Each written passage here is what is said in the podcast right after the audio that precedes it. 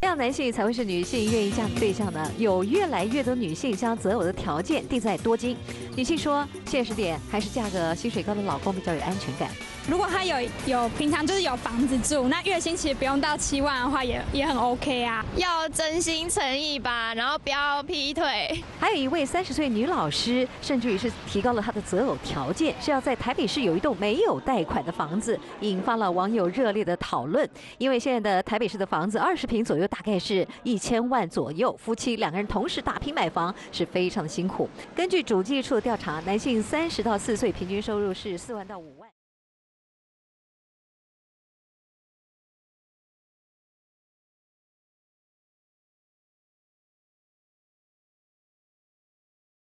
文化对于每一个个人是有很多的影响的，包括我们在择偶的时候，在不同文化当中选择伴侣，有一定的一些条件跟标准。我们虽然非常的自由的可以选择我们的伴侣，但是我们选择伴侣的时候，也很可能我们也会受到我们自己的文化或者是对方的文化所影响。很多人跟人之间的吸引力，其实跟他的很多的文化背景是有一些关联的。男性和女性的心中认为什么样子的条件的对方是我们的偏好，以及我们甚至在心中做出排序。当研究人员对偏好跟排序这些议题，做出探讨的时候，我们就发现许多的文化当中的样本都显示，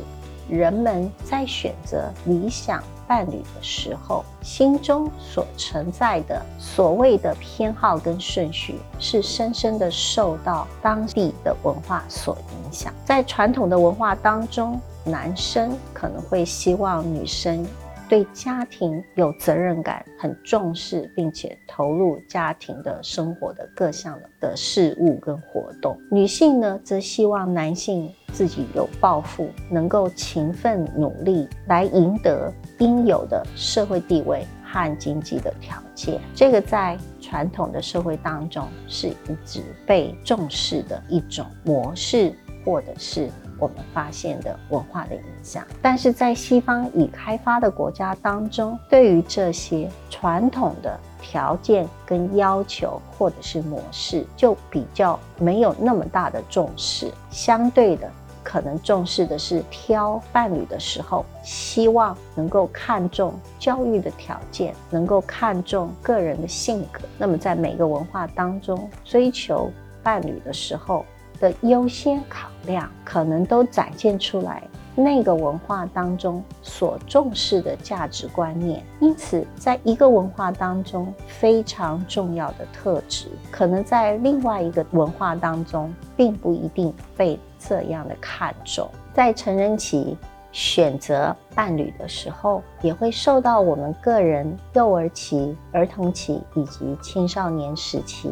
的各种的人际经验所影响，这些都可能会影响着我们成人之后在人际关系当中对于关系所下的定义，以及我们要采取哪些行动。因此，在不同的社会文化当中，伴随着个人的不同的生命的经验，也会形塑出来我们对于选择伴侣的时候的考量因素。当然，一个人的一生当中，对于爱情，可能在不同的阶段也赋予它不同的意义。譬如说，浪漫的爱情，在青年期是非常被重视的层面，而到了晚年，陪伴却变成了彼此非常看重的一个层面。我们在这一节当中呢。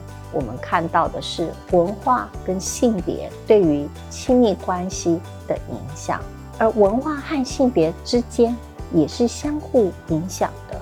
男性跟女性在不同的文化当中所看重的，或者是所被要求的具备的条件是很不相同的。因此，在文化和性别。这两个议题上面，我们都可以看见他们对于亲密关系的影响。